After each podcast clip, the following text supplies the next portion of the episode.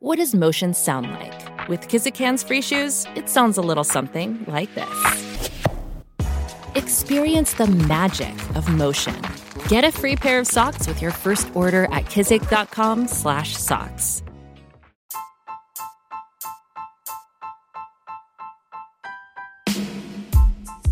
Welcome to the ChatGPT podcast. I'm your host, Jaden Schaefer. Each episode, we dive into the latest developments in the exciting field of artificial intelligence, exploring its applications and potential impacts on our daily lives. Today, we are going to dive in how exactly ChatGPT is trained. I'm going to try to keep it as simple of an explanation while also trying to get into some of the details so it is easy to understand. I'll try to keep it not too technical. But to start, we need to understand how language models work in general. So at a high level, a language model is a type of AI that uses statistical methods to predict the likelihood of a sequence of words. So kind of like the auto predictor on your phone when you're typing and it's suggesting words to you. Something similar to that. So it does this by looking at patterns in the data it has been trained on and using those patterns to estimate the probability of each word given the previous words in a sentence. So just like your phone is doing that, it's auto, or on Gmail, even on email, it's suggesting, the next word you could type. These language models are doing that, but they're doing it at a much higher level, and they're also able to understand context of full sentences and full articles and full books. So it gives it a lot more context than just your phone, which is going off of a short message. The specific type of language model that ChatGPT uses is called a transformer. So this is a deep learning model that uses attention mechanisms to better understand the relationships between words in a sentence. This was something that was developed by Google Brain back in 2017, and some Google researchers wrote a paper which was used to help essentially create the infrastructure, create the framework for what ChatGPT is today. So the attention mechanism allows the model to focus on different parts of the input sequence and determine which words are most important for making a prediction. So think about that. Essentially, if you were to ask ChatGPT, what is the best thing for me to do in New York City on the weekend? ChatGPT is, what they're essentially saying with their attention mechanism here, it's able to take that whole question and look at which parts of that input, which parts of that question are most important in predicting the next word, right? Because when you're typing on your phone and it's predicting, what the next word you might type is, that's going from one word to the next. This is looking at the entire overall structure, and it's saying based off of, this entire sentence, what words are most important. So the training process for a transformer model like ChatGPT involves feeding it large amounts of text data and then adjusting its internal parameters so that it can accurately predict the next word in a sentence. The model starts with a set of random parameters and then uses an optimization algorithm to adjust those parameters so that the predictions it makes are as accurate as possible. This is very interesting because even in the way that the ChatGPT model is being trained or tuned, fine-tuned, they're using an algorithm to do that, right? So they're setting random parameters, random settings on their model, and then they're literally using an algorithm to adjust those parameters. How do we say that simply? Essentially, when you're looking at like a neural network, that's what these models are being trained on. They tried to mimic the human brain, the neurons in the human brain. So essentially, when they train these models, they give it a whole bunch of data, they ask it for something, and they set their settings on their tuning to random. It gives them the response, and they just tell the model if that response was good or bad. If it was bad, they feed it back to the model and say, this response or this question with this response is wrong. Then they get it to do it again and again and again and again. And eventually, when it learns what is right, they feed it back and say, this was right. And now all of a sudden, it has learned what is right. And the whole time it's doing this, it's adjusting its settings with an algorithm randomly. And so it's able to learn not only what types of, inputs should get what type of outputs, but also it's learning what type of settings work best for what type of fine-tuned settings for the models work best for which type of questions. And it's doing that all with an algorithm, all automatically. It's pretty crazy. It's amazing.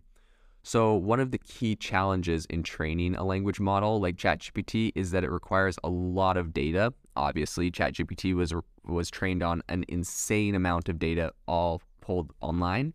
And in order to generate high-quality responses, the model needs to see a very large number of examples of how people use language. So OpenAI used a data set of over 8 million web pages when they were training ChatGPT, which includes a wide range of topics and styles of writing. So that kind of contributed to why ChatGPT is so powerful today.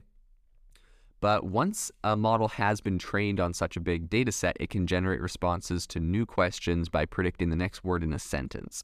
The model generates responses by starting with a prompt, such as a question, and then generating a sequence of words one at a time using the probability estimated from the training data to determine which word is most likely to come next. And this is really important, understanding that, they're looking at one word and predicting the next, one character and predicting the next. I've heard that sometimes they're not even looking at full words, they're just looking at like 10 characters before, 3 characters before, help it predict the next 3 characters. So that is crazy.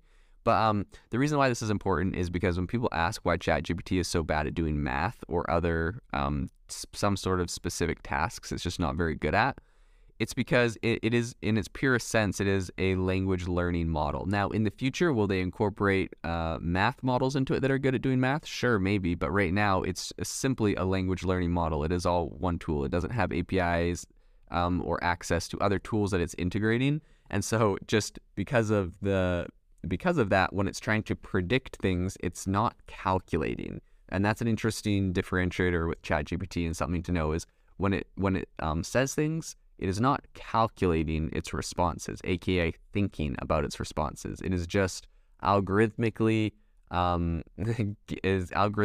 giving you its best prediction of what the response should be. And so with things like math, it's notoriously bad because it's not actually sitting there and doing the calculations.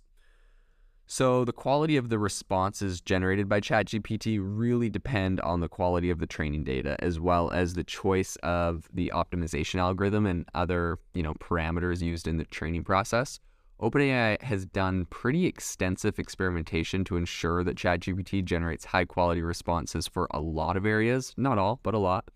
And they've made the model available for everyone in the world right now to use and test, and they're actively training and improving it based off of the tests, based off of what people are saying to it now. If you might have noticed when you use ChatGPT, it asks you for a thumbs up or thumbs down on your response, and it's using that data to actively train and improve the model even further. So there are a few important factors to keep in mind when you use ChatGPT. First, it's important to recognize that the model has been trained on a lot of data, that some of it's accurate, some of it is not. And second, it's important to understand that the model is not a perfect reflection of the human language. Because it's been trained on patterns in the data, it's not capable of understanding the meaning of words or the context in which they're used. Think about that. I'm going to say that again. It has been trained on patterns in the data, but it's not capable of understanding the meaning of words or the context in which they are used. Again, it's not good at math because it's not calculating. It's not thinking about it. It's just predicting. So this means it's very possible for it to generate responses that are nonsensical or misleading. If that's, what they saw a lot of online, for example, where this was trained, that's what it will generate. And so I guess finally, it's pretty important to know that ChatGPT is a machine learning model, and as such, it is subject to biases in the data it was trained on. So for example, if the training data contains different inaccuracies, the model may generate responses that reflect those inaccuracies. So it's just important to be aware of those limitations and to think about them as you get responses from the data. In conclusion, ChatGPT is a pretty amazing model trained on a ton of data from the internet. The training process involves feeding it large amounts of data and then adjusting its internal settings and parameters to improve its ability to generate responses that are likely to be correct. So the ChatGPT, it's using the transformer model, which uses attention mechanisms to better understand the relationships between words in a sentence. And while ChatGPT is capable of generating high-quality responses, it's important to be aware of its limitations, which come from essentially its training data, garbage in, garbage out. If it had some bad data, then it may give you back some bad data. And I'm assuming they're working to remove bad data from the training sets, but that's just something important to understand.